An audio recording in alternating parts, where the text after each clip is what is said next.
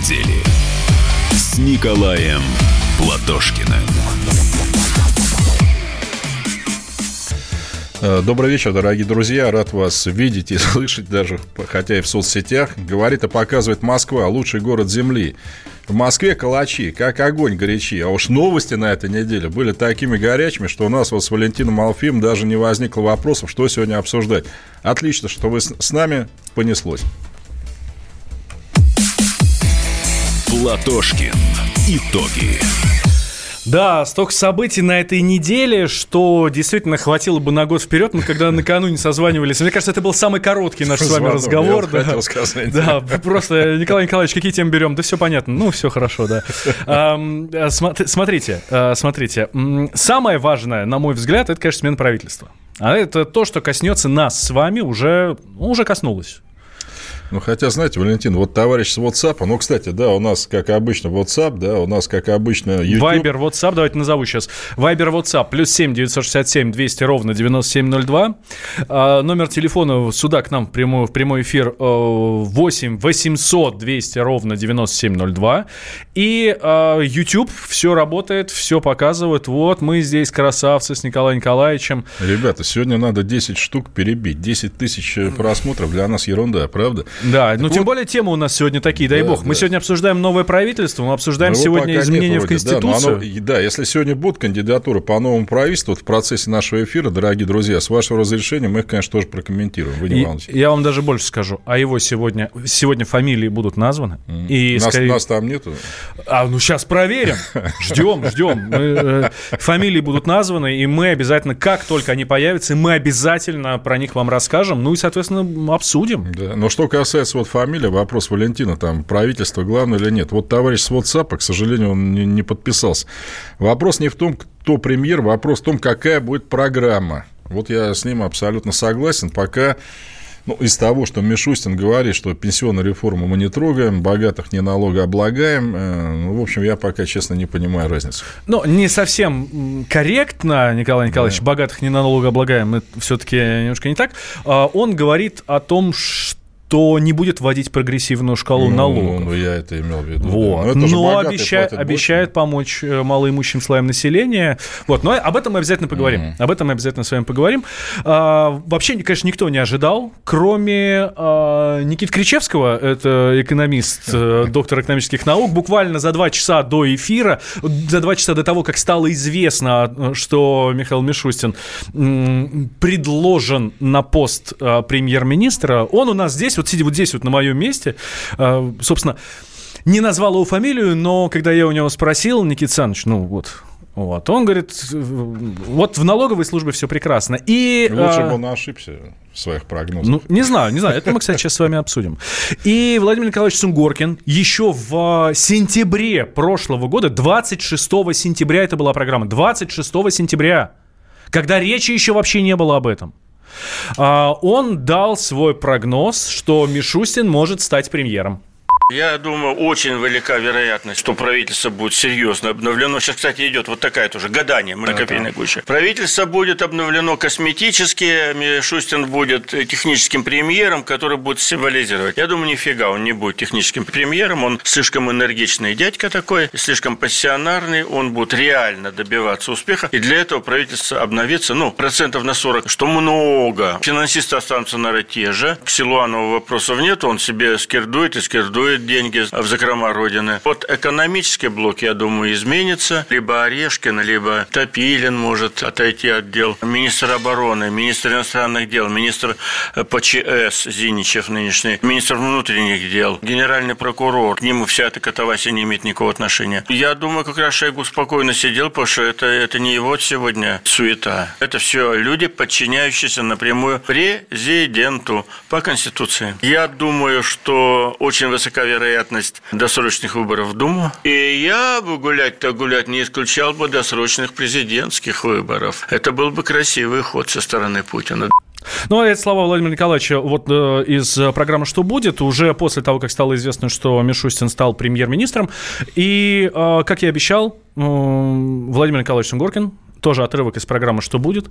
Здесь у нас в эфире радио «Комсомольская правда» от 26 сентября, я подчеркиваю, 26 сентября 2019 года. А у нас очень сильная налоговая служба в стране создана. Руководитель ее, господин Мишустин, это один из выдающихся управленцев, который, ну, на мой взгляд, ему бы возглавить правительство с его энергией, страстью, грамотностью и, значит, э, и умениями вот этого одного из сильнейших таких бульдозеров, значит, нашей, нашего управленческого сословия, его взяли и поставили, я думаю, тоже неспроста, на то, чтобы он налоги собирал. И он их собрал.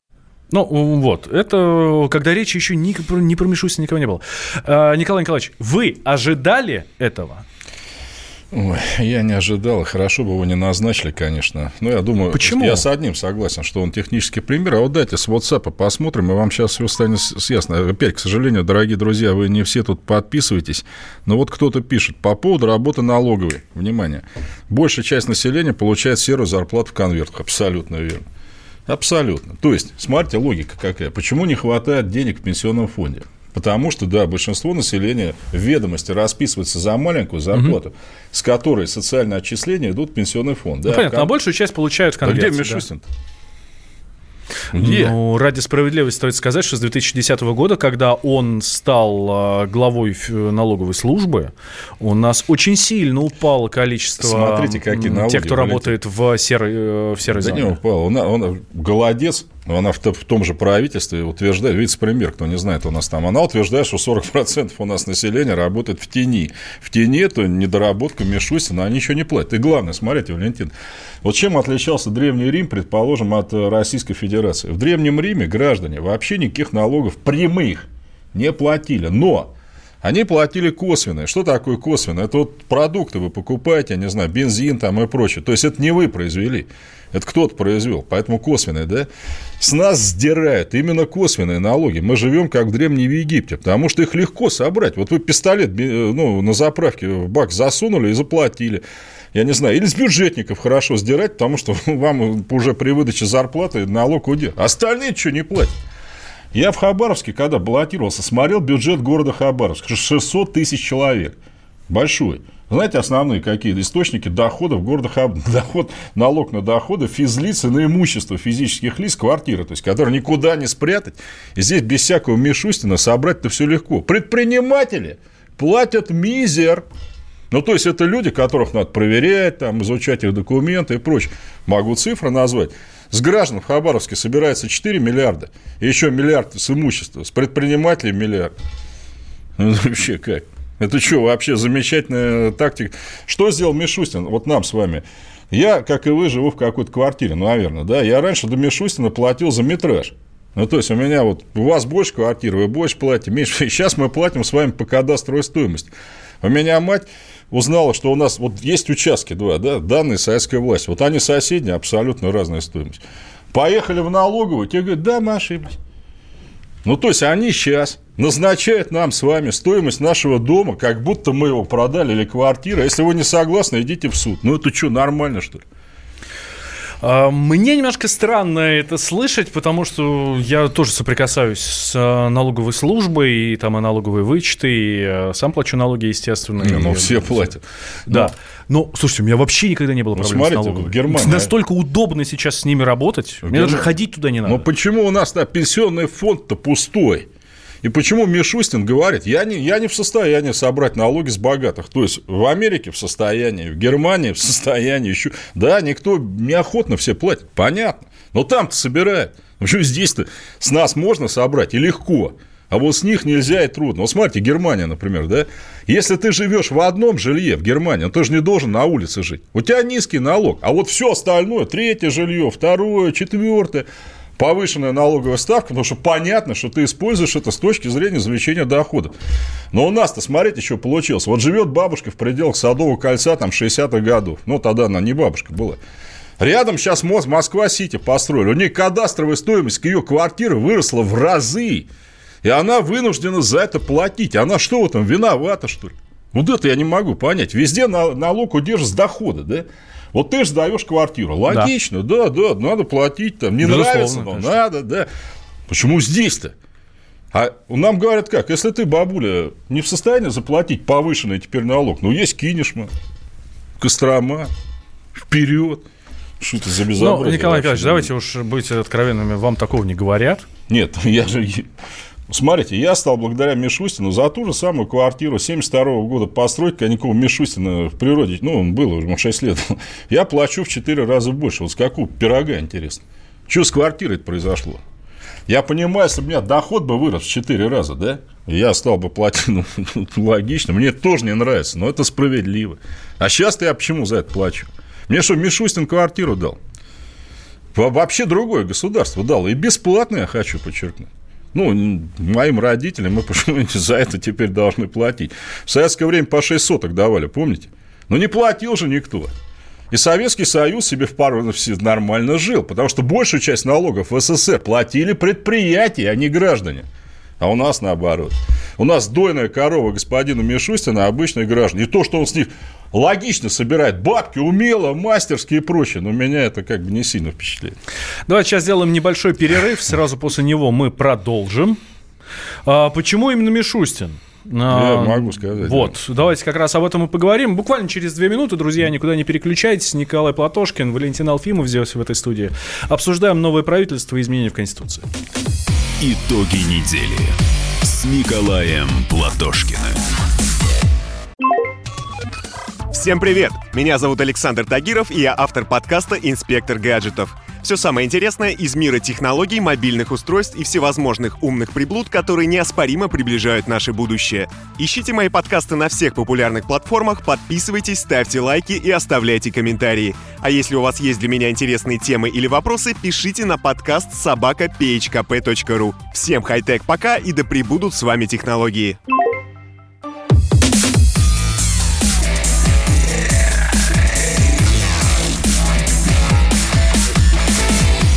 Итоги недели с Николаем Платошкиным.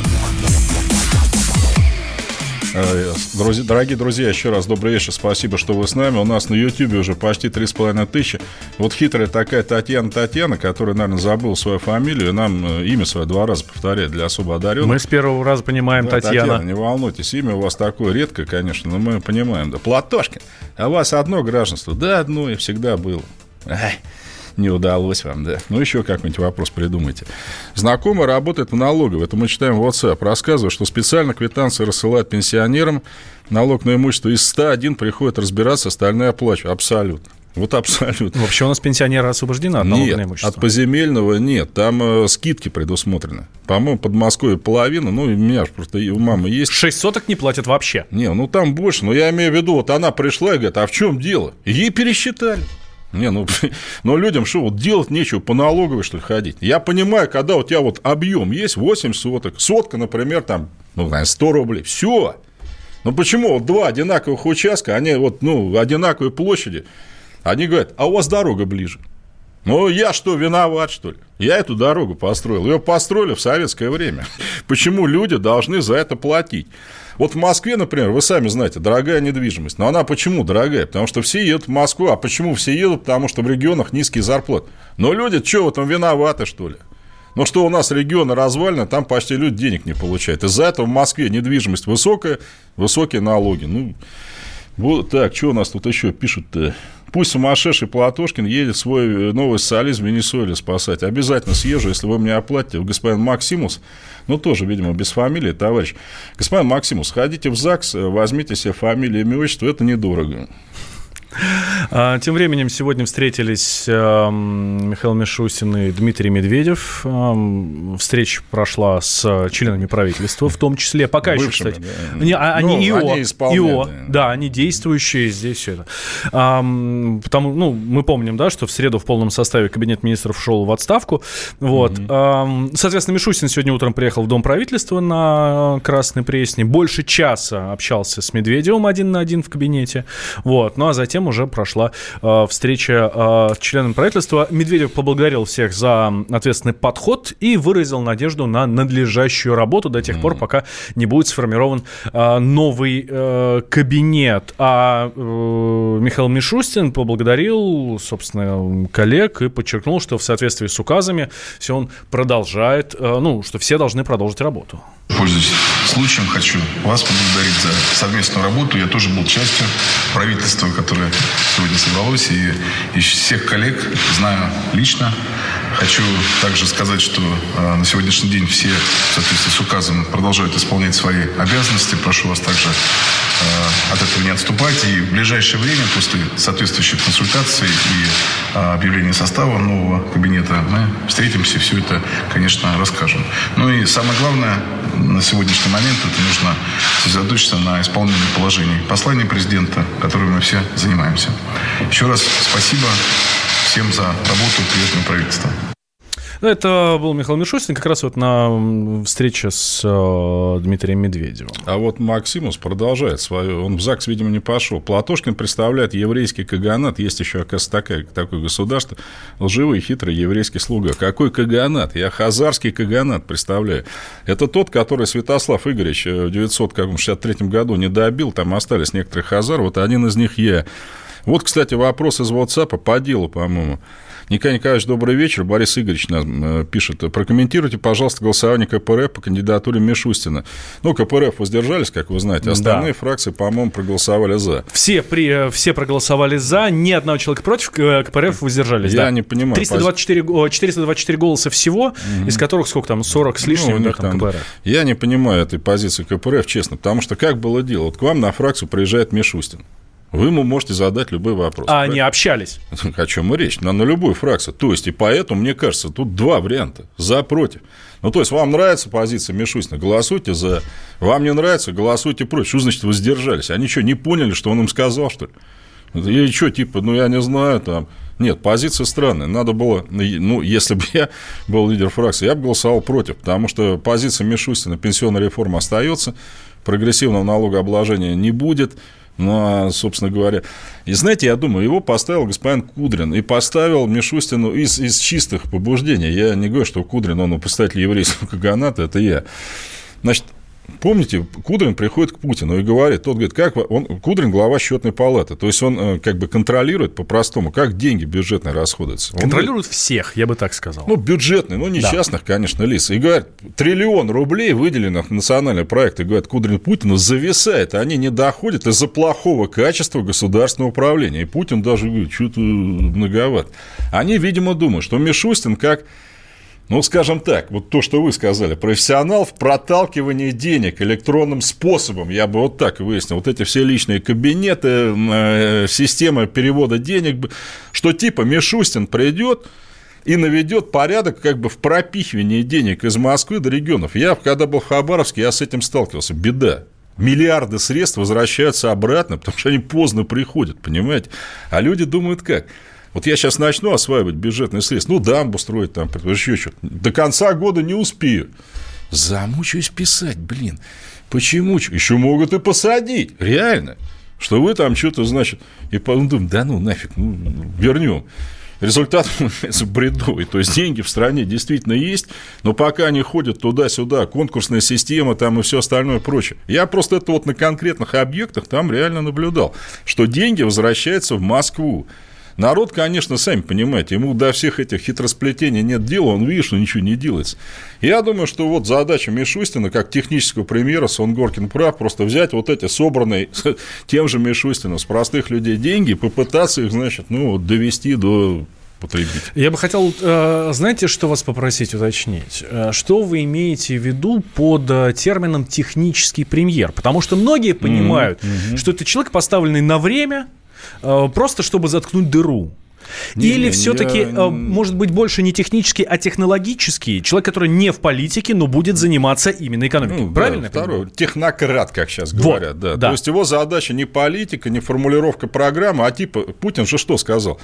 Проекты сформулированы, да? Все, деньги собраны, Теперь задача эти все деньги освоить. Ну, собственно говоря, вот на это уже идет Мишустин. В этой связи ожидать от него чего-то другого и не приходится. Он просто вот идет выполнять то, что намечено. Хорошо. Так, что у нас еще тут есть? Ну...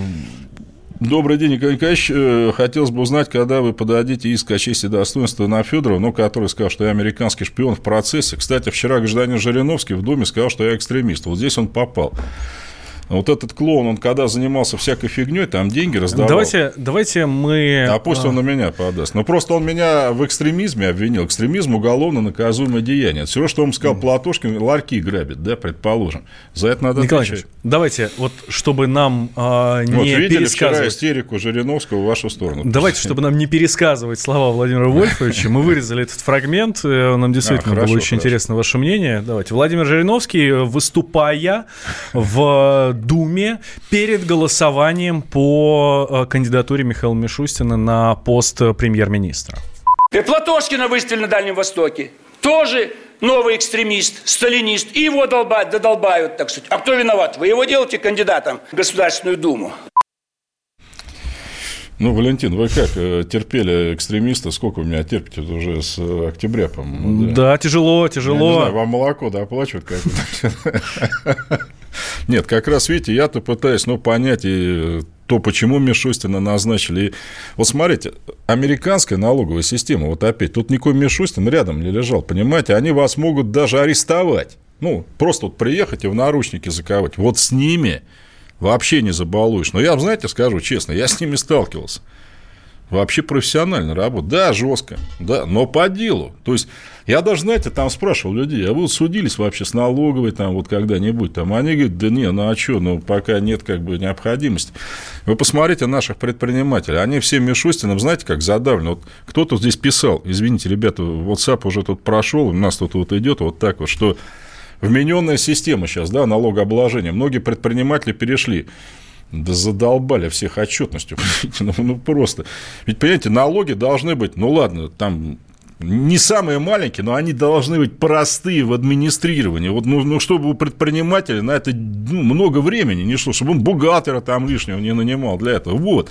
Ну, у меня к вам вопрос. Вот дайте, господа предприниматели. Вот Мишустин с 2010 года у нас налоговые службы вызывают. У вас администрирование техническое налогов с этого времени упрощено или нет? Вот вы просто сами напишите, может, я не прав. Давайте по Медведеву пройдемся. Дмитрий да Медведев. А, здесь надо, кстати, особенно отметить, потому что многие подменяют понятие. Медведева никто не увольнял. Ну, он подал. И, да, это очень важный момент. Медведев сам э, вместе с правительством подал в отставку. Ну, то есть это важный момент, да, не то, что убрали Медведева еще что-то. Нет, Медведев ну, сам, сам был, наверное, тоже бы понятно, что Естественно, консультации с Владимиром Владимировичем были, все, здесь все понятно, но э, здесь не, не та история, что Медведева убрали с поста премьер-министра. Де факто все-таки. Я предлагаю сейчас, давайте мы сейчас прервемся, да, там на рекламу, на новости, а после как раз поговорим о прошлом, Дмитрия Анатольевича, и о будущем Дмитрия Анатольевича, потому что он сохраняет, он остается во власти, он будет э, заместителем э, главы э, Совета безопасности, он будет заниматься вопросами обороноспособности и безопасности страны. Mm-hmm. Вот, а, собственно, что как вы оцените его работу на посту главы правительства, плюсы его, промахи? Я думаю, что плюсы все-таки тоже были у Дмитрия Анатольевича. Вот давайте об этом после новостей. Николай Платошкин и Валентин Алфимов в студии. Итоги недели с Николаем Платошкиным. Я вспоминаю, тебя вспоминаю. Антонов. Каждый вечер в эфире радио «Комсомольская правда» вспоминает. Включаем нашу машину времени и отправляемся в прошлое. Я помню, маленький стоял, смотрел на прилавок. Mm-hmm. Было все. Молоко в треугольных пакетах. Ой, молоко в треугольных пакетах. Мороженое вкусное. Потрясающе, потрясающе. Вареники с вишней и с медом запомнились на всю жизнь. Таких я больше не ел. Программа Михаила Антонова «Дежавю» по будням в 23.00. Антонова много не бывает. Зашла заря.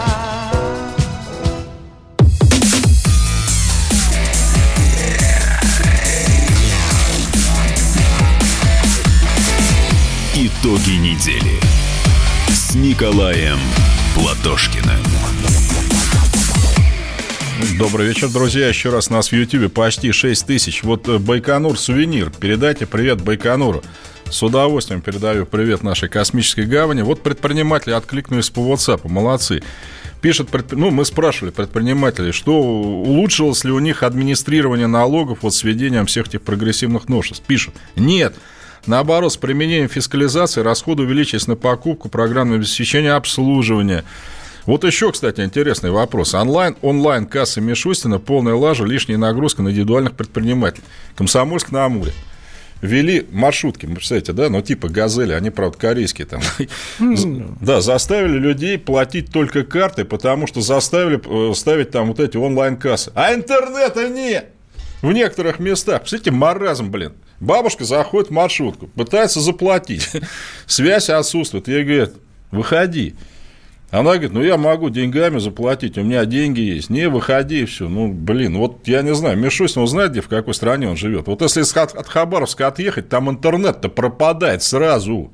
Какие онлайн-кассы? Ну, нельзя же ставить ну, пусть человек заплатит деньгами. Я понимаю, с точки зрения налогообложения, собирать в онлайн-кассы лучше, потому что это сразу передается в налогу, все понятно. Но ты интернет тогда по всей стране сделай.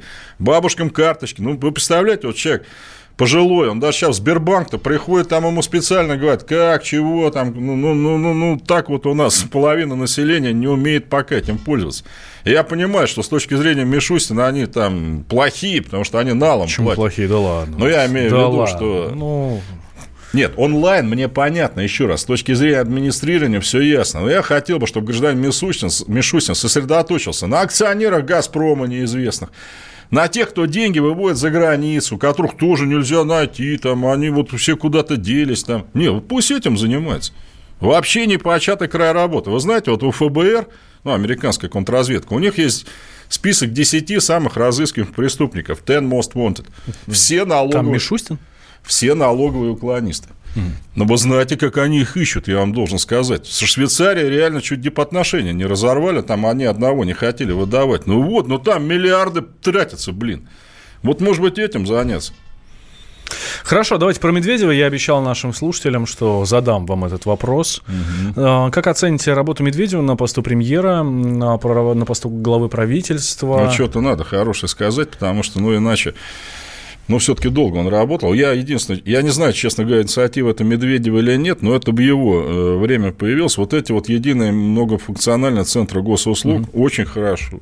Очень. Можно там и про... Ну, все знают, что я буду рассказывать. Права там можно поменять в одном месте и все Ну, ну, хорошее сообщение вам пишут. Для онлайн-касс не, э, интернет не нужен. Не да. вводите людей в заблуждение. Да, это вы не вводите. Вы в Комсомольск на Амуре съездите сначала, с людьми там поговорите. Я сам был удивлен, честно говоря. Наверное, они там все придурки, а вы нет.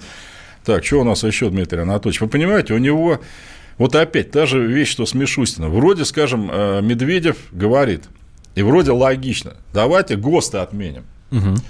Что такое советский ГОСТ? Это закон, да? Вот где написано, как, условно говоря, делать докторскую колбасу. Состав, технология производства. Ну, если вы в советское время этот ГОСТ не придерживали, тоже могли бы сесть его в результате. Значит, взял и отменил. Но результат-то какой? Начали лобать черти чего. Понимаете, здесь же как? И знаете, как сейчас? Я вот все думаю, а как же будут, ну, проверять-то до первого случая? Ну, то есть, если, грубо говоря, кто-то отравился, там начинается разбирать, ну, так тоже нельзя. Понимаете, если у вас не налажена система контроля, это не значит, что его вообще надо отменить, значит, ее надо наладить. Но это все как вот полиция, плохо, раб, плохо, ну, значит, давайте его вообще отменим. Да нет, ну не так надо. Или вот он тоже, вроде идея правильная, регуляторная гильотина, да, ну, вот, то есть убрать там массу каких-то законодательных актов вот одним махом, да, ну, которые мешают развитию производства. Тут вопрос. Вот опять, а почему у нас на строительство так долго разрешение выдают? Ну, дайте вот здесь вот сделаем. Ну, ну вот э, Получается, вроде он хочет-то иногда и правильные какие-то вещи сделать, но действительно механизм государственного управления у нас в стране давно уже как ну, так вот через пень-колоду функционирует. Но если триллион рублей в стране не используется, это как, ну, это большие деньги, понимаете? Ну, удастся Мишустину, не знаю. Я, вот смотрите, принципиально я вот с чем не согласен с Медведевым-Кудриным, потому что я думаю, главное дело Кудрин. Опять, я не то, что с ним не согласен, потому что у него фамилия такая, или он либерал, я левый. Нет, смотрите, Я как раз в этом смысле более западный человек. То есть у них как? Или как в Советском Союзе. Вот мы вам зарплату платим достойно, все остальное ваше собачье дело. Там, мы вам никаких пособий, ничего не даем. Вот вы на эту зарплату живите. С точки зрения госадминистрирования это ведь лучше, правильно? Линия Кудрина следующая, он ее озвучил не надо повышать минимальный объем оплаты труда, не надо снижать налоги, а надо адресно выплачивать пособие. Так это беда, это опять головная боль, справки надо собирать. И плюс, самое главное, это коррупционогенная вещь, правильно? Ну, то есть, вот вы ко мне пришли, там, я сказал, ну, ребята, вот запятая у вас тут не ту стоит, там, заходите завтра, послезавтра. А вообще, в принципе, мне один вот предприниматель так и говорит. Хотел рыбный участок на Волге сделать. Зашел в контролирующее ведомство. Полмиллиона сразу сделаем. А в противном случае не сделаем никогда. Ну, то есть ты будешь ходить, там что-то писать. Слушайте, ну это не Медведев же. Нет, ну я говорю, это, это, это философия такая, что вот мы тебе будем давать, ну ты справки собери. Вот конкретный пример. Смотрите, идея хорошая вроде, да, ввести на Дальнем Востоке для молодых семей, это молодые это 35 или ниже, даже для одиночных молодых семей, там, ну, мать один, ипотеку 2%. Ну, Дальний выше, Восток, да, да Дальний Восток. Разработал с декабря, не выше 6 миллионов, вроде. Знаете, сколько вот с тех пор в Забайкальском крае получили ипотеку? 15 человек. Я думаю, в чем дело-то вообще? Да замучаешься оформить, говорят. Просто. Банкам это невыгодно, понимаете? Это как бы правительство говорит, ну, делай. Но это как, помните, в аптеках, да, вот зайдешь... ну, спасибо правительству, что нагибают банки, чтобы они да это они делали. Не Если бы они... понимаете, они вам говорят, так, а вы вот, вот, вот здесь еще не то написали. С другой стороны, если вообще в стране ипотека, как в Испании, она вообще 2%, все, не надо Нет, этим У нас заниматься. ипотека не 2%, потому что у нас инфляция и ставка да. Центробанка а инфляция, инфляция – это правительство это плохо. Потому что, понимаете, вот, да, Набиулина все время рассказывает, ну, у нас инфляция высокая. Давайте спросим, почему? Ну, почему она везде-то низкая? Ну, что это, землетрясение, что ли, какое? Понимаете? И даже так, вот смотрите, они сейчас хвалятся, что инфляция 4%. Может быть. Я не буду сейчас вдаваться, как ее у нас считают. Я думаю, процентов 5, да, было больше. Так вопрос, но банки накручивают еще процента 2-3 на комиссию, а что у нас кредиты-то все 15 процентов, там, вот это, ну, ни один предприниматель столько не заплатит ведь, ну, и с другой стороны, если вы инфляцию снижаете, и для всех нормальная ставка, все, не надо вот этих всех справок, там вот этой фигни, понимаете? Ну, идите сами, берите и все. Это же на Западе так и есть. У нас звонок 8 800 200 ровно 9702. Это номер телефона. Павел из Воронежа. Здравствуйте. Здравствуйте, Павел. А, здравствуйте, Николай Николаевич. Воронеж Я... – это отец русского флота, мы знаем. Да. Так точно. Э, мы вас поддерживаем. Спасибо. Приветствую вашу политику. Хотелось бы уточнить у вас один вопрос. Я не а, еврей. Спасибо. Ну, хотя, хотя я в этом ничего плохого не вижу, скажу. Я с вами полностью согласен. А, было старое у нас правительство, пришло новое правительство. Уже много лет рассматривается закон о повышении выплат ветеранам боевых действий. Mm. До сих пор этот закон не принят. Как вы считаете, смогут, смогут ли эти слуги народа оторвать себе кусок, чтобы поднять денежные выплаты людям, которые за них служили и их защищали? Вообще, это не, не, да. не лично не от меня один вопрос, да, да, да, да, грубо говоря, от всех ветеранов боевых действий. Мы вас поддерживаем, это правда. Да вы знаете, спасибо за вопрос. Мне в Хабаровске это задавали. Я, честно говоря, был шокирован, да, когда узнал размер этих выплат и то, что у большинства их нет. Или в Крыму, когда э, тем, кто участвовал в русской весне, ну, реально там рисковал, вот эти ополченцы, они вообще там не признаны участниками. Нет, тут даже, ну, не кажется, вот ветераны войны, ветераны боевых действий, это вообще не коммерческие вопросы. Но Путин же тоже об этом все время говорит, типа, ну какие тут деньги, это надо просто взять, там решить, дать квартиры. Ну, действительно, человек проливал кровь. О чем тут может быть разговор? я никогда не поверю, что, ну, я думаю, что это миллиардов 150, наверное, там из 20 триллионного бюджета нашей страны, или меньше даже. Ну, это просто, да, тут надо взять и сделать. Да. А, так, еще про Медведева есть что-то хорошее сказать? Или уже Давайте все? думать. Нет, ну вот центры услуг, я говорю, я ничего там... Э, у него, понимаете, еще раз, если вы занимаетесь внедрением интернета везде, компьютерной техники, это хорошо. С этим спора нет. Я завидую моим это студентам, удобно. да, удобно. Потому, потому что я вот помню, как я учился, там книжку одну там брали, делили там. На... Но это же надо на мирные цели использовать. ну, предположим, вот внедрили интернет-заказ такси. Чему это привело? Цены упали. Замечательно. Кто ж против? Но если вот как предприниматели, как они пишут, фискализация заставляет их повышать издержки на уплату тех же самых налогов, которые они и раньше выплачивали, ну, это неправильно. Но надо сделать так, чтобы у них это все проще было. Для этого нужен интернет, а не просто потому, чтобы он просто был там и все. Вот кто-то, Данила Моисенко, назвал меня Николая Платушеску. Ну, спасибо большое. У меня, правда, другая фамилия. Я теперь, видимо, румынский шпион, там, судя по этому названию, но, по крайней мере, из хазарского каганата вышел. Спасибо вам, дорогие боты, что вы нас смотрите, вы нам сильно увеличиваете посещаемость, нас почти 8 тысяч. Давайте в том же духе. Да, ну, тем более, что время еще есть присоединиться. И у нас впереди еще много всего интересного. Напомню, наше средство связи 8 800 200 ровно 9702. Это номер телефона. Вайбер, WhatsApp плюс 7 967 200 ровно 9702. Это уже для ваших письменных сообщений к нам сюда. Все видим, все читаем. Эм, не на все отвечаем. Ну, много всего, да. Вы уж нас извините, да. если что. Стараемся за всех сил. Просто. Да, просто очень много сообщений. Ну и в YouTube, конечно, мы тоже есть. Давайте ждем ждем вас здесь, э, читаем ваши комментарии. Так что а дальше еще будет много интересного. Итоги недели с Николаем Платошкиным. Мужчина и женщина. На каждый вопрос свое мнение. Говори, говори, что ты? Почему именно сейчас? Они в 14-м, когда начали Донецк и Луганск долбать так, что пух и перья летели. Так ты сейчас-то ему зачем этот вопрос задаешь? Я задаю вопрос. Тихо. Ч. Накал страстей на радио «Комсомольская правда». Семейный подряд Норкиных в поисках истины. По средам в 8 вечера. Просто о сложном в программе «Простыми словами». Да я не Америку открываю. Я, я не понимаю, когда пожалуйста. этот беспредел закончится. Не знаю.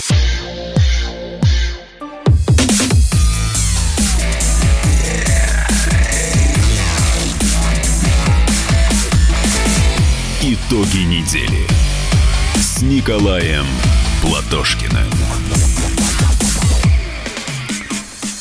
Дорогие друзья, мы продолжаем э, наш бессменный марафон. В у нас 7652 человека, в WhatsApp тоже есть люди. Обязательно будем стараться всех читать по возможности, конечно. Итак, Куда у нас делся Дмитрий Анатольевич? Да, вопрос, Дмитрий да? Анатольевич Медведев э, назначен заместителем главы Совета Безопасности. Вообще не было такой должности, но вот э, по Дмитрию Анатольевичу, значит, она появилась. Да. Президент Путин подписал указ о создании вот этой вот этой должности. Будет заниматься там вопросами обороноспособности и безопасности, собственно, страны.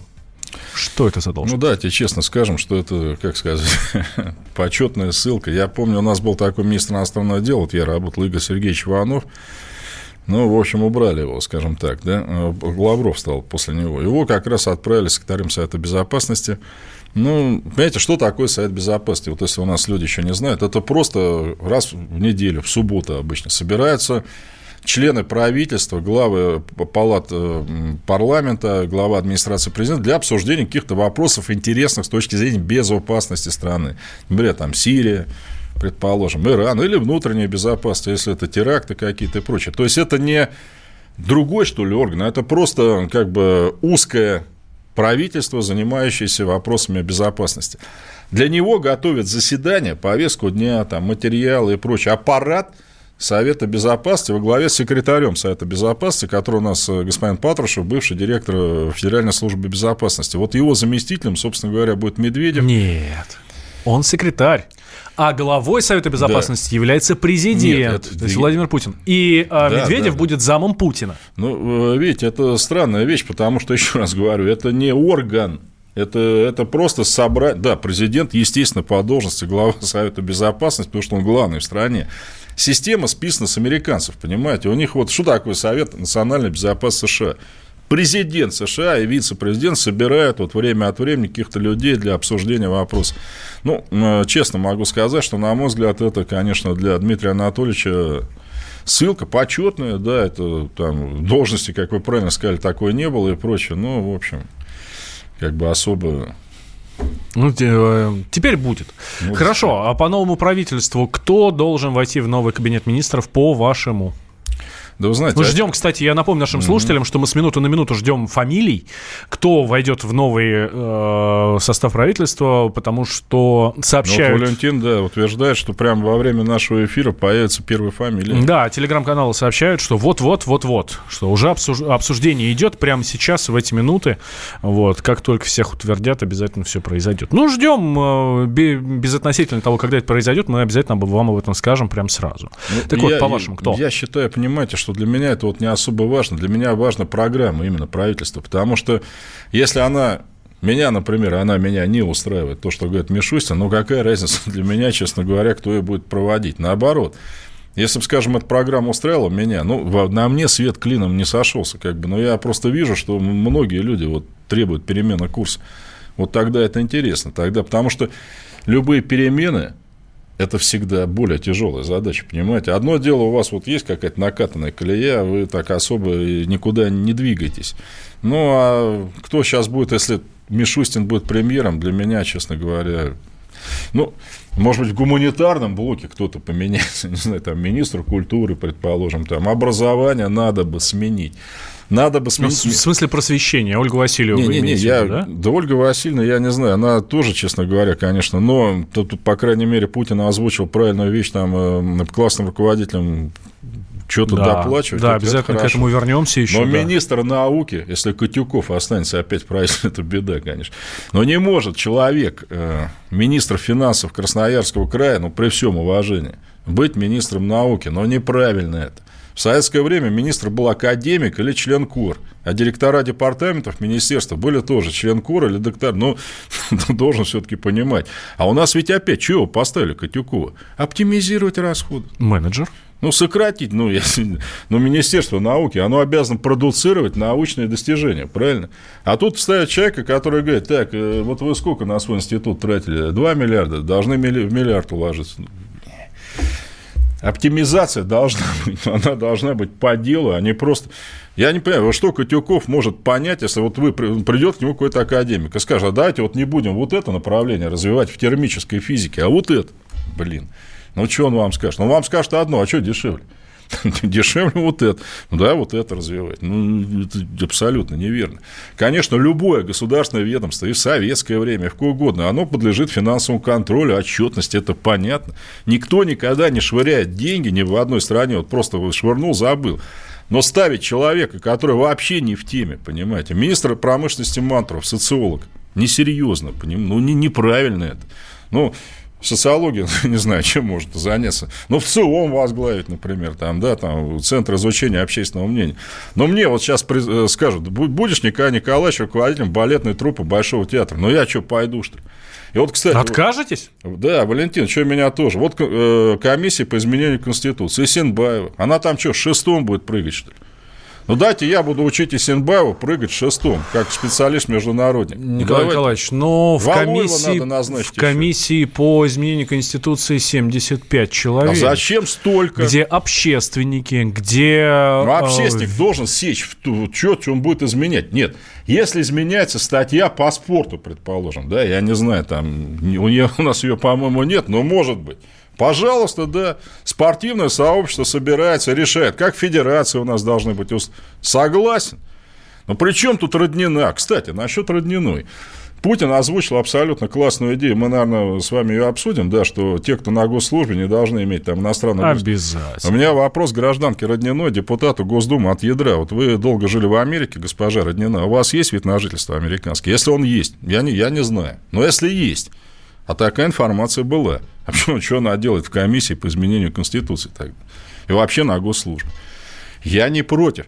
Путин правильно говорит, что если человек не на госслужбе, не на госслужбе, но пусть у него будут там, я не знаю, пусть он учит детей за границей, я не поддерживаю это, но я это не запрещаю. Но если ты на госслужбе, ты не должен быть связан с никакой другой страной, кроме своей.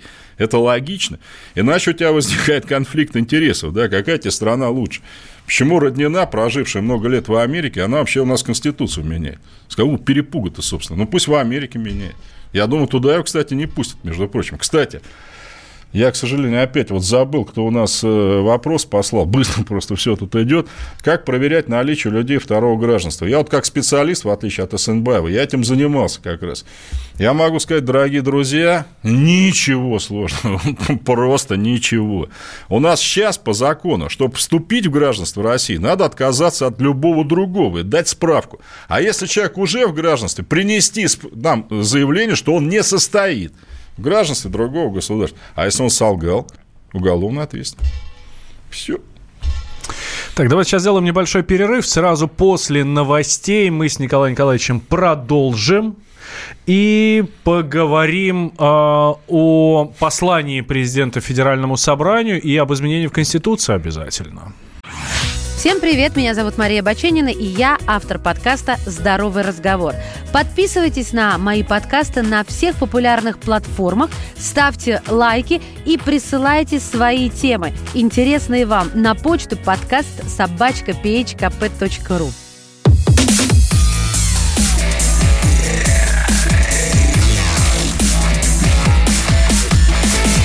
Итоги недели с Николаем Платошкиным.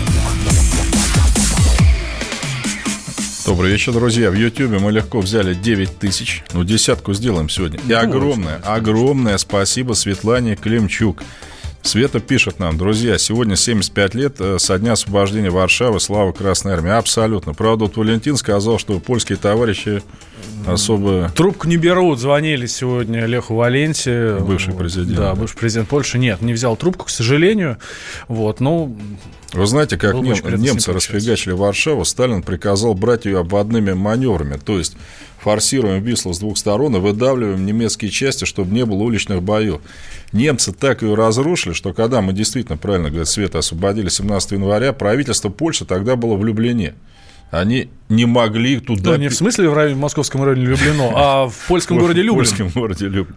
Правительство не смогло переехать в Варшаву, не нашли здания, представляете? Mm-hmm. То есть они сначала там сидели в подвал, ну просто все-таки Варшава, не было ни света там, ни воды, не ходили там никакие трамваи, ничего. Так что слава, слава Красной Армии, молодец Светлана Климчук. И вот то, что мы с Валентином предварительно обсуждали, вот философия, что давайте там пособие всем выдавать, там оформлять. Вот пишет Андрей из Красноярска. Уважаемый Николай Николаевич, здравствуйте. Работаю таксистом, общаюсь с клиентами. Сегодня женщина жаловалась, родила двоих детей, а об ипотеку взять не может. Отказали три банка, в том числе Сбербанк. Причина. Вы кредит гасите мат капиталом, а это невыгодно. Нам нужны проценты. Вот что я имел в виду. Что, понимаете, вот есть на бумаге-то. Но вы придете, вам скажут. Это вот как с аптекой. Да, все аптеки страны обязаны определенный перечень препаратов продавать по льготным ценам, но им это невыгодно, понимаете. Они с этого ничего не на накручивать. Я в здесь... приходишь, аспирина нет. Здесь... Но есть вместо аспирина ну, там что-нибудь какое-то феричное там по цене в три да, раза выше. Николай Николаевич, ну я здесь хочу обратить особое внимание. Вы, конечно, правильно все очень говорите. Еще бы. Но, но... Я похож на Медведева, люди пишут. Мне кажется, я поэтому должен был возглавить правительство, ну, хотя бы по, это, по этим соображениям.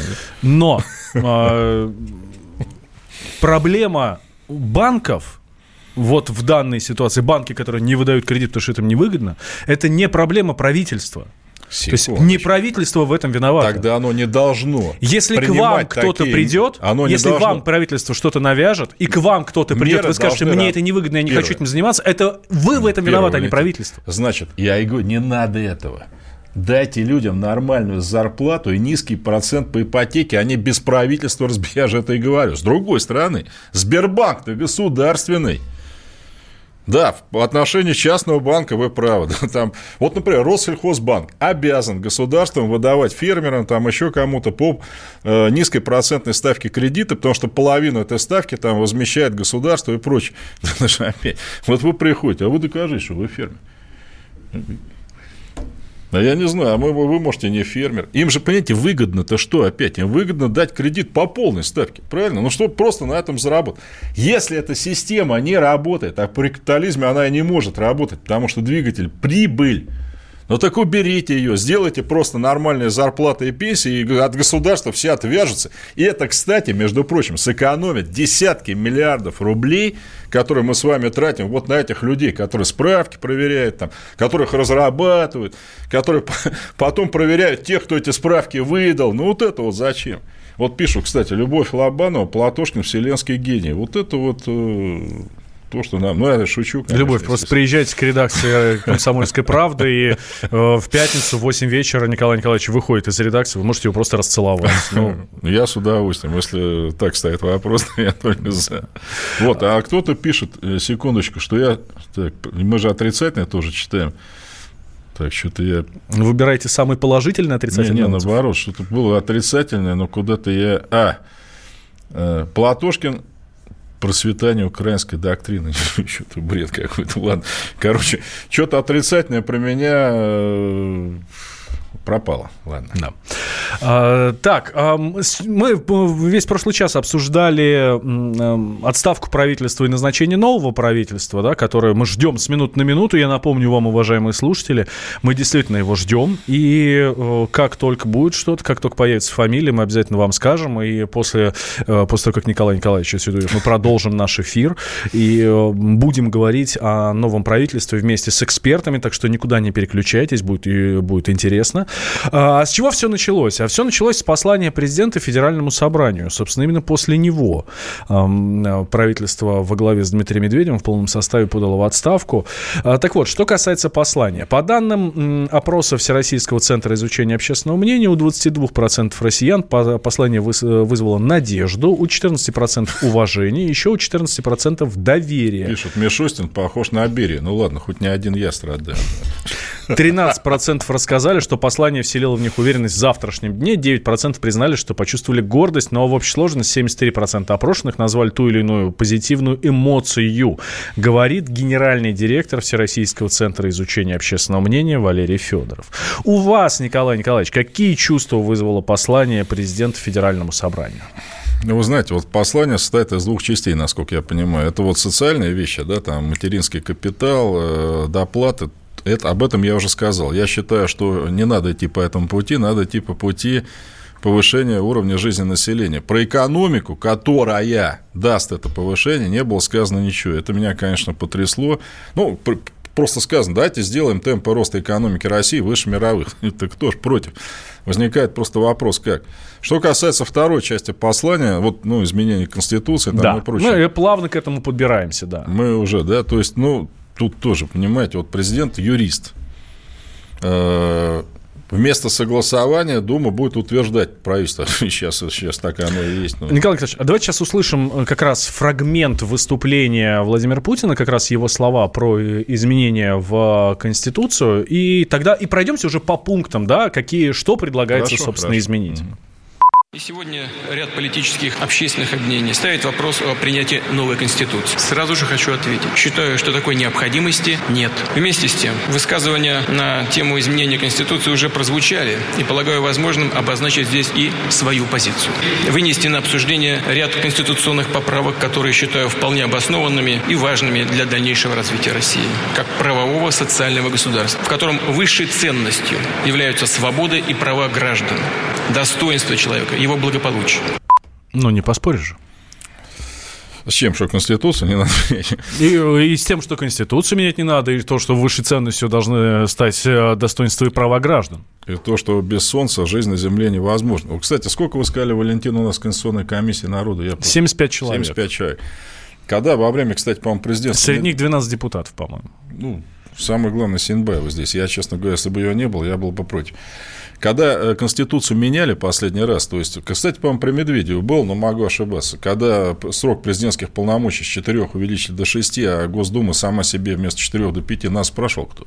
Комиссия была какая-нибудь? То есть я вот это вот не понимаю. А что здесь неясного? Ну, если они хотят закрепить в Конституции отказ от двойного гражданства величину, да это, это сейчас можно сделать. Хотите, я это сформулирую там за 5 минут.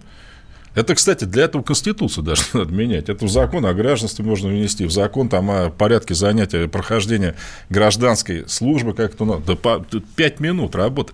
Тем более президент опирается на Единую Россию, правильно? У Единой России две трети большинства. Это конституционное большинство. То есть оно может менять Конституцию. Вот.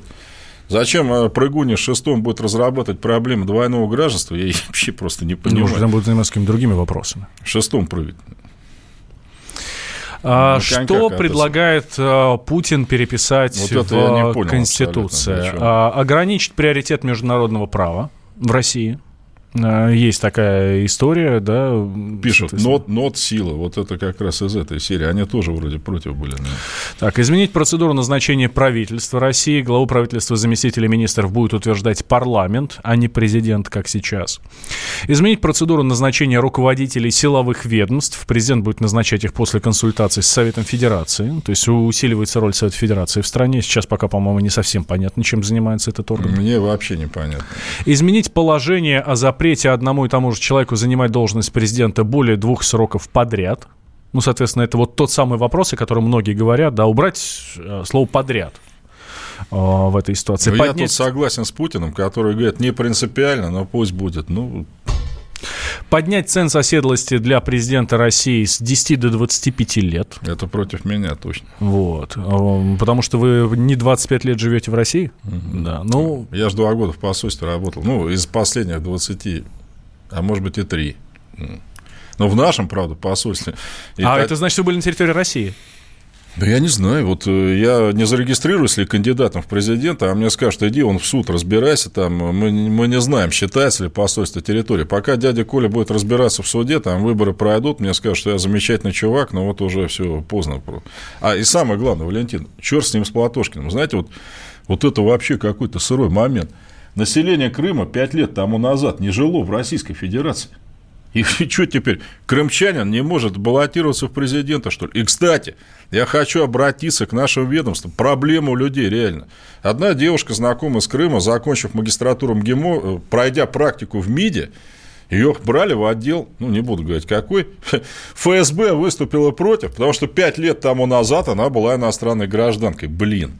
Но у меня слов нет. Ну, хорошо, это Путин мог тогда исключение, что ли, сделать, что это не касается стран СНГ, а тем более Крыма. Так, может быть, Николай Николаевич, как раз для этого Исимбаева. И... Ну, хорошо, давай. Если вы уж привязались к Исимбаевой, бог с ней.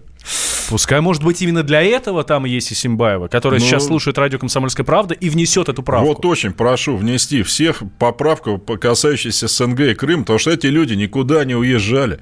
Они оказались на территории наших других стран не по своей воле. Продолжим после перерыва, не переключайтесь.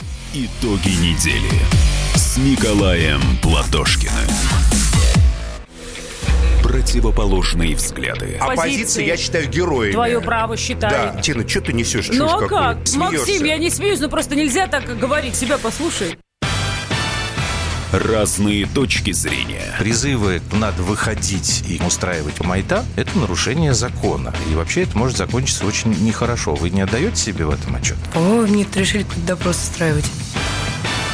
Личный взгляд на главные проблемы. Ты не ездишь на машине? Я не езжу. Ну вот и тогда ну, молчи, отлично. потому что я рассказываю про движение автомобильное, а не про пешеходов. Свобода слова в прямом эфире.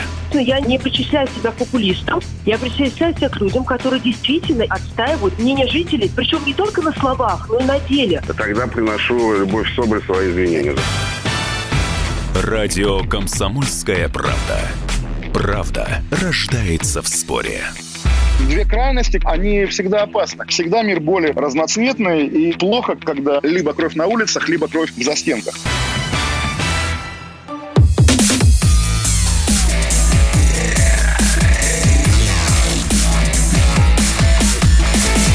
Итоги недели с Николаем Платошкиным и Валентином Алфимовым я хочу добавить, друзья, вы с нами. YouTube взял 10 тысяч зрителей. Молодцы, ребята. Мы просто э, вами очень гордимся. Ну и постараемся, естественно, вас не подвести, раз вы нам оказали такое доверие. Про Конституцию, да? Да, про Конституцию. Так, что еще в, интересного в, в тех предложениях, которые, которые... В тех пунктах, которые Кстати, предлагают пишут у Исенбаевой гражданство Монако. Я не знаю. Ну, да, по-моему, вполне возможно. Так, так, так да, вот, из комиссии, из комиссии. запретить иностранное гражданство на вид э, и вид на жительство за рубежом для судей, глав субъектов Федерации, депутатов и сенаторов, Всё руководителей правительства и министров, и ужесточить этот запрет для главы государства. Президент не должен иметь вид на жительство или иностранное гражданство не только на момент избрания, но и в прошлом. Это хорошо, это правильно. Еще предлагают превратить Государственный совет в конституционный орган, дать право Совету Федерации отрешать от должности судей Конституционного Верховного судов, иници- инициировать отставки будет президент за проступки, порочащие честь и достоинство. Дать право Конституционному суду проверять конституционность федеральных законов до их подписания главой государства, инициировать такие проверки будет президент. И прописать в Конституции обязательную индексацию пенсий и норму о минимальном размере оплаты труда, приравненной к прожиточному минимуму. Ну, давайте тогда по пунктам прямо с вами пойдем, да, вот mm-hmm. про приоритет международного права. Сейчас действует какая история? Если там международные законы противоречат нашим законам, mm-hmm. то ну... у нас на территории России во главе будет стоять международный закон. Э, Валентин, здесь все-таки я тоже в какой-то мере юрист, тем более Да, конечно. Здесь конечно. надо цитировать точно, потому что, знаете, это статья 15 нашей Конституции, к ней придирается только одной, только другой части. Что написано? Внимание. Принципы и нормы международного права, если они там противоречат, как вы сказали, российскому законодательству, действует вот это. Некоторые против принципов выступают. Вот еще раз, те, кто выступает против этой формулировки, которая была в Конституции 1977 года советской, да и вообще во всех, это враги Российской Федерации, сепаратисты. То есть, помните Крым, да? Значит, Украина говорит, а мы не признаем присоединение Крыма к России. Почему? Потому что согласно закону Украины да. референдумы да. на части запрещены. Что говорит Российская Федерация? Что законы законами, а есть нормы международного права, которые выше этих. Это, например, это норма права нации на самоопределение, да? То есть, что такое норма? Это нечто, не закрепленное в обязательном договоре. Но это закреплено в уставе ООН, например, который мы с вами добровольно абсолютно подписали. Могли бы не подписать. Mm-hmm. Так значит, если мы за то, что внутригосударственные законы выше норм международного права, Крым должен быть украинский. Так что ли? Бредятина полнейшая. Теперь, что касается норм международного. Это принцип, да? Право нации на самоопределение. Норма. Норма – это что-то закрепленное в документе. Что такое международная норма? Это договор Российской Федерации. Или международный договор, куда она добровольно вступила, из которого добровольно в любой момент может выйти.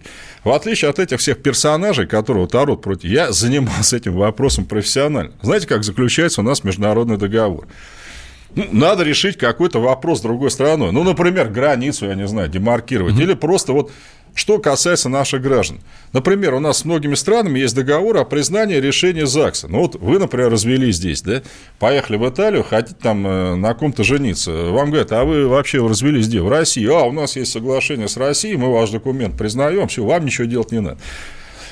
Значит, МИДу дается поручение разработать это соглашение. Мы садимся, условно говоря, с итальянцами, разрабатываем. И после этого в обязательном порядке мы направляем от МИДа все эти, ну, проект соглашений во все ведомства, которые это касается здесь. И прежде всего, главным образом, Министерство юстиции, которое проверяет текст соглашения на соответствие законам Российской Федерации. У меня были случаи лично, когда они нам писали, условно говоря, ребята, вот эту статью мы так не можем согласовать, потому что она противоречит нам, условно говоря, закону.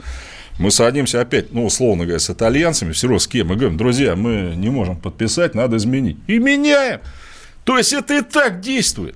После этого еще не все правительство дает поручение, ну, МИДу или еще кому подписать. После этого правительство направляет в Государственную Думу, в парламент это соглашение, подписанное, ну, если это договор президентом там и так далее. И Государственная Дума ратифицирует его, то есть делает, что такое ратификация? Придание международному договору статуса закона Российской Федерации. Поэтому, почему этот бред вообще возник, я просто не могу понять. Вот ей-богу, мне кажется, что это нагнетание какое-то. Вот дать изменим Конституцию, все расцветет, бананы появятся. Это, это нормальная вещь. Вот американцы заключили с нами договор о ракетах и вышли из него. Да и мы так можем сделать. Ну, кто мешает-то? Нас никто не может заставить с кем-то заключить международный договор. Но только в одном случае, если нас с вами разгромят и заставят там капитуляцию подписать. Вот и все. То есть, или то, что я вам говорил, вот то, с чем я опять сталкивался. В штате Техас нам заявляют, а мы не будем, вот у нас есть соглашение с американцами об усыновлении граждан, его отменили потом. По соглашению американские семьи, усыновившие российских детей, должны ставить их у нас на учет в консульстве, сообщать там адреса, т, т, т и так далее. И тут власти штата Техас Опять вам конкретный случай. Говорят, а нам плевать на российско-американское соглашение. У нас вот внутри штата Техас. Ну, так вот у нас будет то же самое.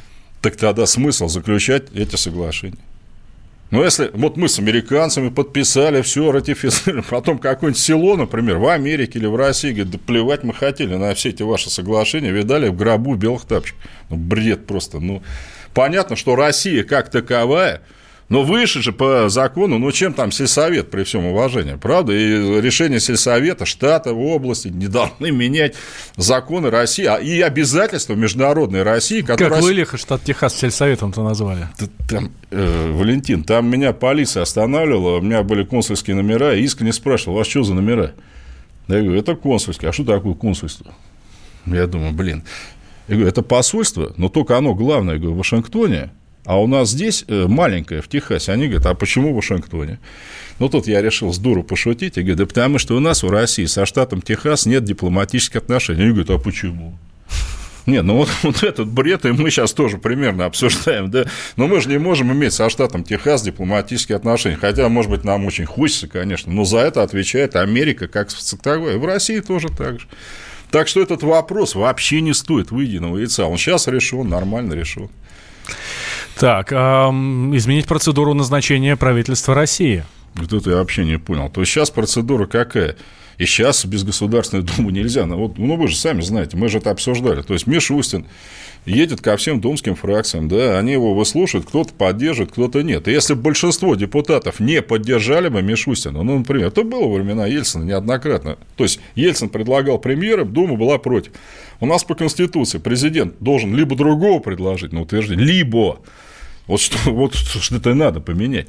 Он может предлагать одного и того же три раза подряд. Если Дума его три раза отвергает, президент Думу распускает. Вот это странно, потому что если у нас система разделения властей, да, вот законодательная... Придет он... новая Дума и утвердит того, кого Нет, надо. Президент, да, не имеет права распускать парламент, потому что и парламент, и президента избрал народ. Дума не имеет права распускать президента, потому что его выбрал народ, а не Дума. Ну, и, этот, и президент Думы не может. Может ли президент Соединенных Штатов распустить Конгресс? Да нет, конечно. Но у нас Дума, так же, как и Сенат, ну, сейчас в Америке, может отрешить президента от должности. Но это серьезная процедура, это слушание. И финальное решение принимает у нас э, суд, и у них тоже. Ну, то есть, это не просто, знаете, там, собралась, собрался Конгресс США и сказал, да иди ты. Нет, это очень все серьезно. Но президент Конгресс в любом случае в Америке распустить не может. Потому что считается как? Ну, их же выбрали другие люди, правильно? Как же ты можешь их распустить? Ну, то есть, что нового в том, что Дума участвует в утверждении правительства, я, честно говоря, не знаю. Тем более президент что сказал? Что я могу в любой момент любого министра или снять от должности за утрату доверия. Ну, тогда что меняется? Ничего не меняется. Не, а здесь как раз э, этим будет заниматься именно Дума, и президент уже не будет нет, иметь такого нет, влияния. почему? Президент сказал, что я могу отрешить от должности любого министра в связи с утратой доверия. Ну, помните, Ложкова сняли там с формулировкой да. за утрату Это он, кстати, первый был.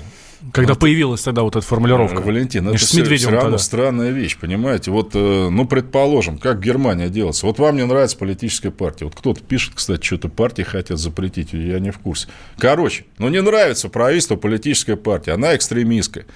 Но правительство обращается в Конституционный суд – и там слушание проходит. Правительство утверждает одну, партия другую, и как бы кто решил, тот, ну, как бы арбитр такой независимый есть, да, который вот...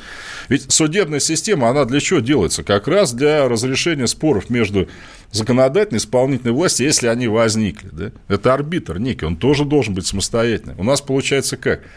Совет Федерации ненужная вещь абсолютно, вот, с моей точки зрения, пусть меня простят граждане, я, я не понимаю, он представляет интересы типа регионов, да, а у нас что, депутаты Госдумы, они кого представляют?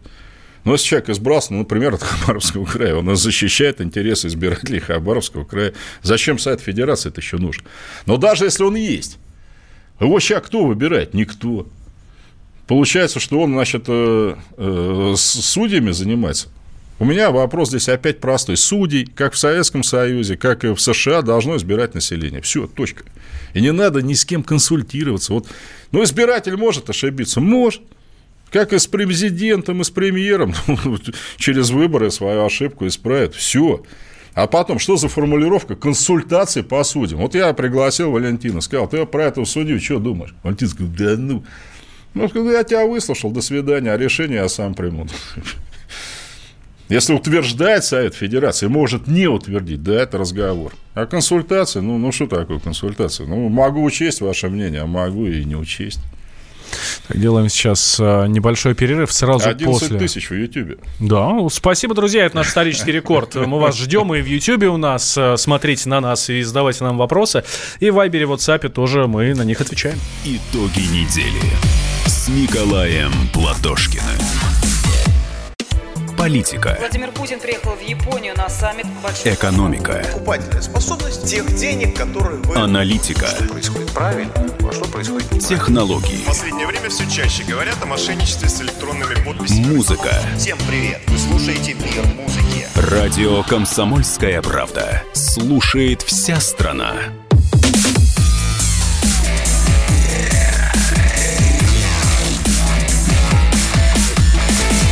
Итоги недели с Николаем Платошкиным.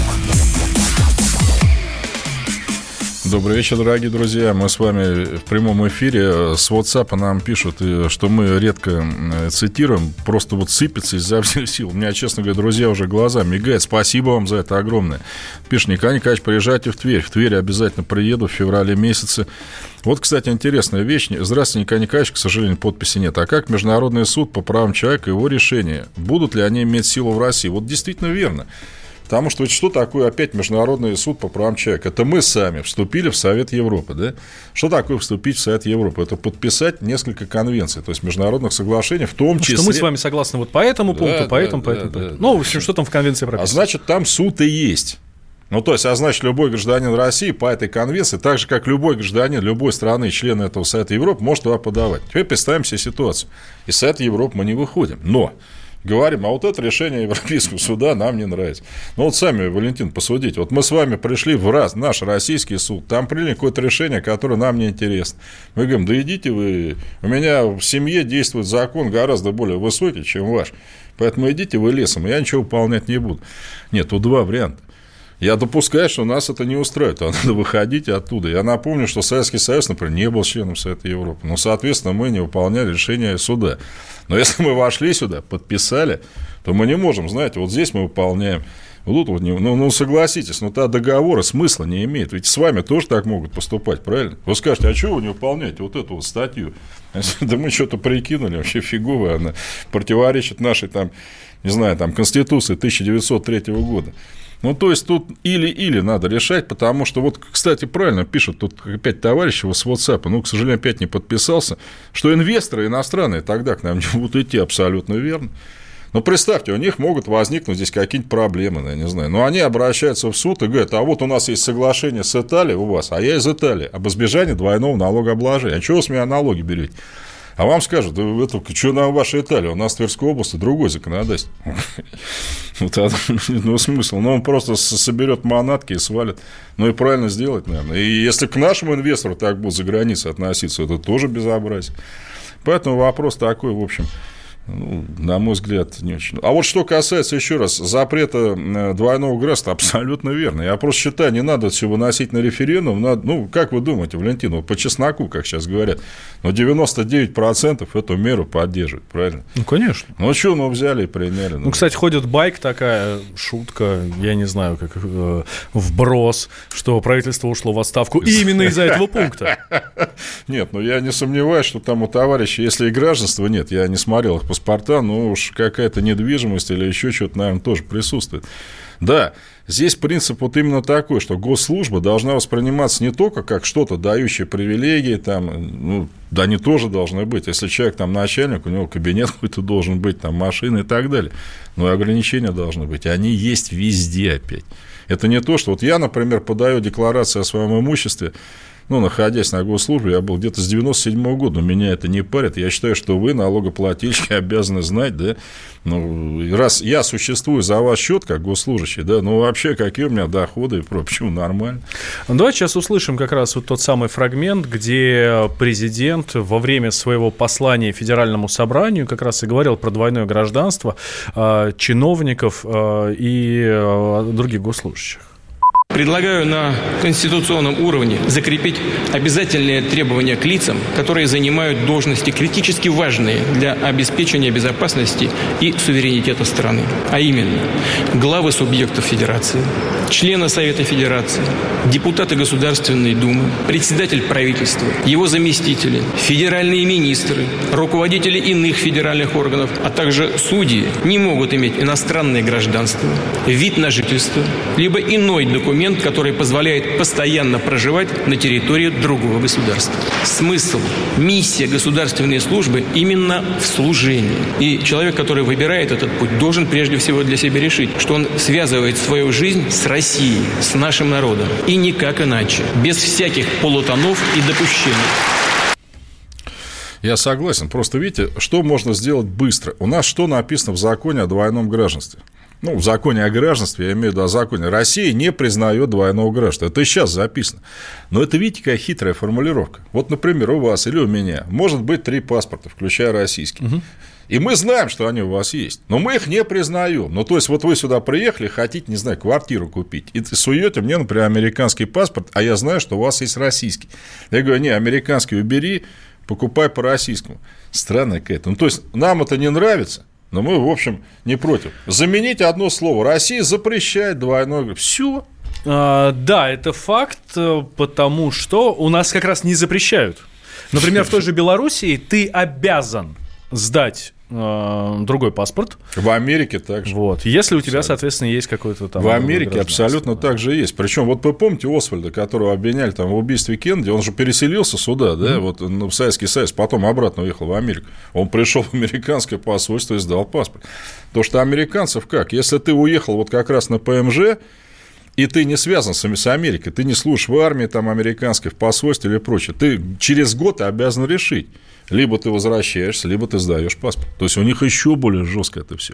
У нас же, смотрите, человек, он может уехать на ПМЖ и жить 100 лет там за границей, имея там еще 10 паспортов, при этом сохраняет российский, голосует на выборах там в посольстве. Хотя, может быть, в России не был там последние, не знаю, там 20 лет. Вообще тоже надо бы подумать. Я, честно говоря, я не сторонник вот репрессивных мер, но на госслужбе должны быть только граждане Российской Федерации. Это, по-моему, банальная вещь просто, и все надо сделать. Еще одна тема очень важная, которую... А, вот, э, Валентин, извиняюсь, да. вот про Тайган как раз. Ну, так как у нас есть какие-то такие сквозные темы, и мы с Валентином животных любим, это без дураков. Значит, э, глава парка Тайган Зубков сообщает, что вроде уволили вот этих вот ветеринаров, там, которые лепили ему штрафы за полмиллиона за то, что тигр там мясо не доел и прочее. Ну, может быть, так сказать, что-то такое проясняется у людей в головах там наконец-то. Такая вот информация, друзья. Еще одна очень важная тема, которую затронул президент на, во время послания Федеральному собранию, а, это демография. А, он уделил ей больше всего времени, перечислил целый ряд мер, которые призваны помочь выправить нашу демографическую ситуацию. А, и как раз вот мы уже упоминали mm. сегодня это с вами, это про учителей. А, про учителей, про школы. 5 а, тысяч классным руководителям. Да, Доплата 5 тысяч классным руководителю. Давайте сейчас как раз услышим вот этот вот фрагмент, да, и вот его обсудим. Современная школа – это современный учитель. Его высокий статус и общественный престиж. К середине наступающего десятилетия национальная система профессионального роста должна охватить не менее половины педагогов страны перспективе не только в сфере общего, но и дополнительного профессионального образования. Ближе всего к ученикам их классные руководители. Такая постоянная, каждодневная работа, связанная с обучением, воспитанием детей, это огромная ответственность. И она, конечно, требует особой подготовки наставников и их особой поддержки. В этой связи считаю необходимым уже с 1 сентября ввести специальную доплату классным руководителям. в размере не менее 5 тысяч рублей за счет средств федерального бюджета. Все действующие региональные выплаты за классное руководство должны быть сохранены.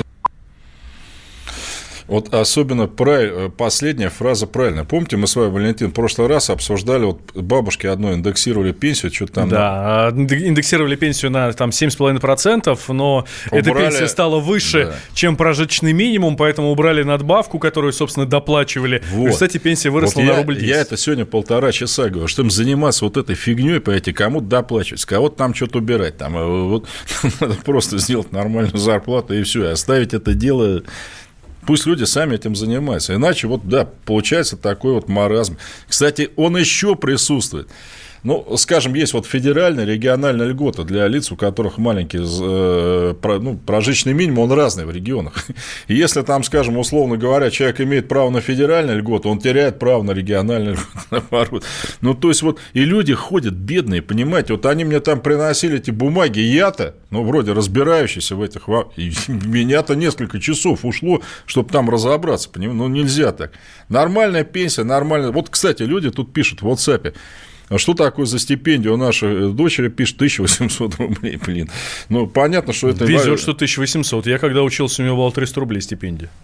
То есть, я вот в советское время, опять я вам говорил, получал 69 рублей, при том, что проездной на все виды стоил там 3 рубля, обед 1, всю, рубль, и учебники были бесплатны. Мне, мне хватало, мне не надо было никаких доплат, куда справки какие-то сдавать, в очереди стоять. Я еще матери деньги отдавал. Ну, ну и все. И не надо было опять содержать массу чиновников, которые проверяют справки. Там. Вот, вот все. Почему у нас Кудрин, который настаивает на этих всех точечных субсидиях, на этой диком шквале документов, зачем он за это выступает, я не могу.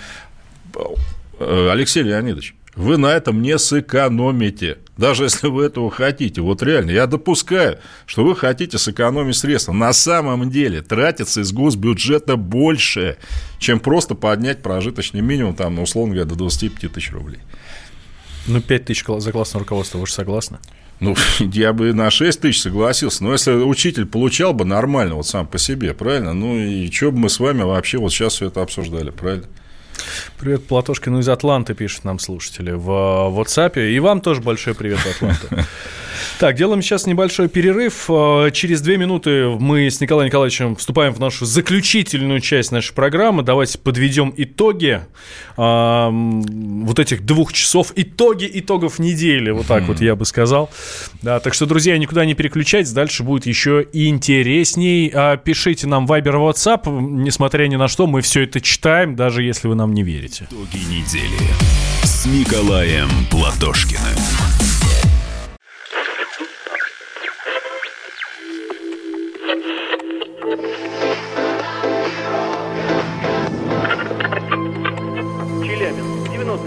Пятигорск 88,8. Самара 98. Новосибирск 98,3. Ставрополь 105,7. Краснодар 91,0. Красноярск 107,1. Благовещенск 100 ровно и 6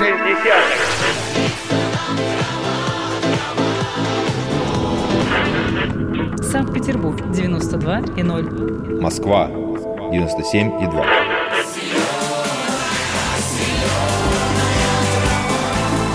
Радио «Комсомольская правда». Слушает вся земля.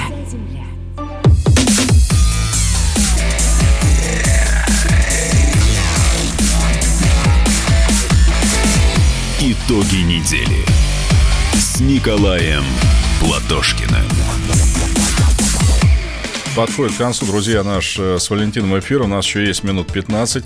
Э, Азиз Шамилов я извиняюсь, по латыни написано, или Шамилов пишет, «Э, привет, Николай Николаевич, Казахстан вас смотрит, огромное спасибо, Казахстану пламенный привет. Вот песня от Николая Николаевича, как сегодня или не будет, но сейчас Николай Николаевич, он временно как бы за репертуар не отвечает. Ну что? Я по... боялся, что вы скажете сейчас отстранен. Да, после послания президента. Но нет, тут совсем э, другие вещи. Да, про рождаемость или... Да, да, да, да. Давайте про рождаемость. Тем более, что эта тема стала центральной в послании президента. Ну и, по сути, все, что было сказано, все, можно к этой теме притянуть, да, да? И Владимир Путин вообще начал со слов, что э, демография это самое главное. Ну, опять, я не поленился, я некие цифры посмотрел вот рождаемости в мире. Я, конечно, не стал сравнивать нашу страну с Африкой, потому что самые высокие цифры рождаемости, они в Африке, они традиционно. Ну, вот как меряется рождаемость вообще? Э, рожденные дети на тысячу человек населения. Значит, у нас с вами, друзья, 11. Ну, например, в Габоне там 40, ну, понятно, там, в общем, э, чем развитие общества, тем рождаемость, она вообще-то ниже, но Например, она высокая в Германии. Это меня вообще заинтересовало, потому что Германия, она вроде бы, так сказать, развитая страна. Три причины. Первое. 7 лет рост экономики. Угу. Ну, то есть, у людей... Вот что такое... И почему именно 7 лет? Э, уверенность. А не за счет мигрантов или все? Вот, вот, я хочу сказать. Значит, э, ну, дайте конкретно. Родилось 719 тысяч детей в Германии на 80 миллионов человек, из них на, на мигрантов, да-да, на мигрантов приходится 180 тысяч где-то. Вы правы.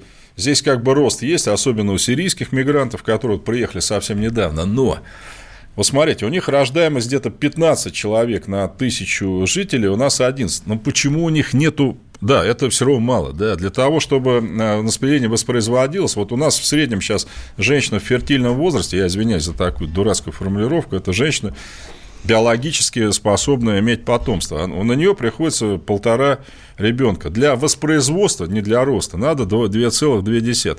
В Германии тоже меньше. Там где-то 1,57. У нас полтора, у них 1,57. Но за счет большой продолжительности жизни, да, то есть так у, у нас тоже растет, он нам все Минздрав, там, Росстат, все там, отчитываются, президент да, сказал. Вот именно отчитываются. У них 84 года, у нас 73. То есть, и видите, что получается, да, у нас рождаемость, ну и смертность высокая, да, у них рождаемость не очень прям высокая, да, но так как людей меньше умирает, они дольше живут, да, соответственно, нету падения населения. Оно там не сильно растет, но оно там не падает. Поэтому, на мой-то взгляд, главное не рождаемость, потому что, давайте честно скажем, в развитых странах падает рождаемость. Люди там хотят пожить для себя, там, я не знаю. Ну, тут ни Путин не виноват, никто, это везде. Но со смертностью надо бороться.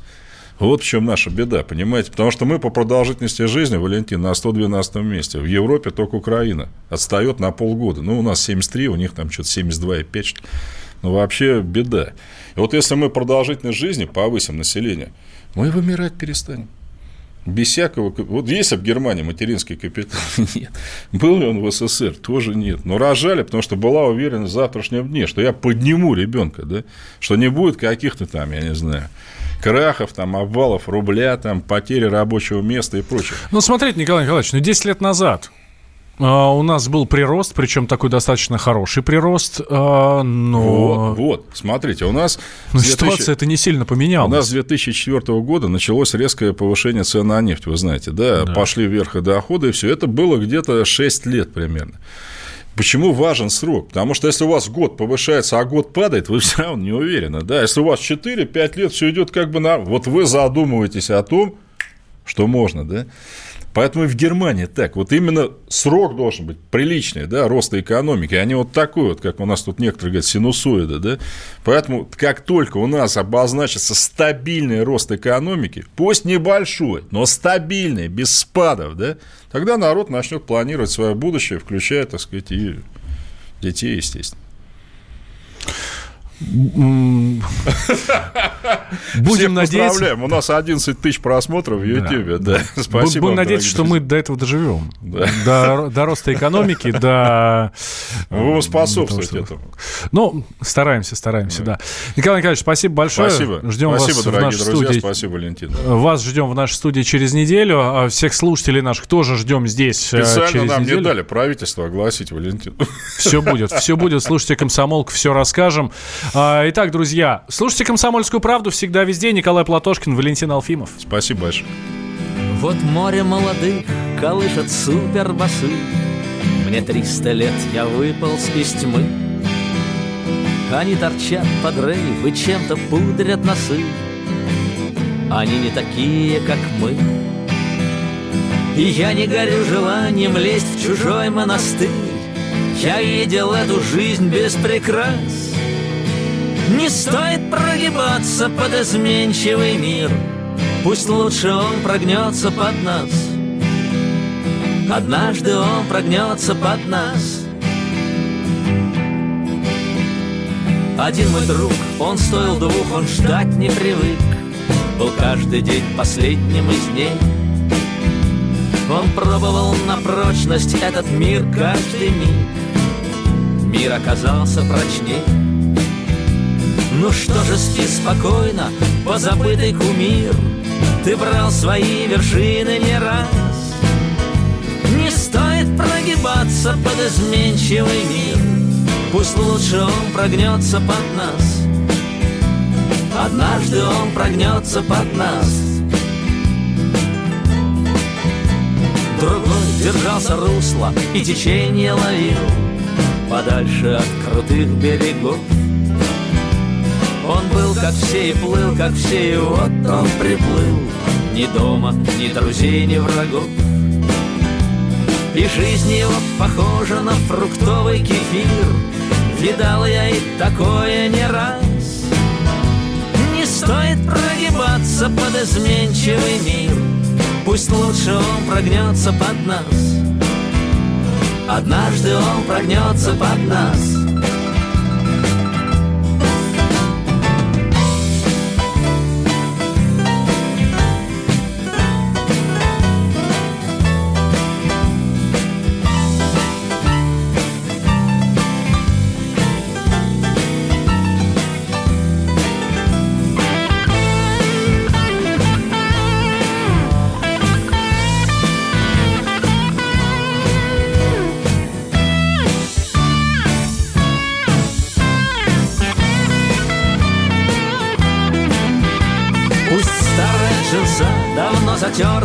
дыр Пускай хрипит раздолбанный бас. Не стоит прогибаться под изменчивый мир. Пусть лучше он прогнется под нас. Однажды он прогнется под нас. Однажды он прогнется под нас. Однажды он прогнется под нас. Итоги недели с Николаем Платошкиным. Накал страстей на радио «Комсомольская правда». Здесь что здесь нельзя не не сказать, нужно. что папа богатый. Ну, Министерство газовой промышленности, я знаю, как гуляли. Снимали пароходы. Ну скажи, я... только Нет, без я просто плохих слов. считаю. Если у нас такая история, что даже безобидное детское песенное шоу вкладывает кирпичик в создание революционной ситуации, ну все Взяли встало в и- один ряд вот с и этим плюнули просто в лицо. Совершенно. Андрей и Юлия Норкины. По средам в 8 вечера. В программе «Простыми словами». Хорошо, будем иметь это в виду.